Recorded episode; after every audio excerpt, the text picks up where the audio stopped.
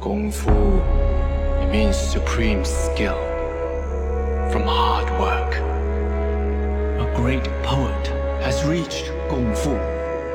The painter, the calligrapher, they can be said to have Kung Fu. Even the cook, the one who sweeps steps, or a masterful servant, can have Kung preparation, endless repetition. Until your mind is weary. And your bones ache. Until you're too tired to sweat, too wasted to breathe.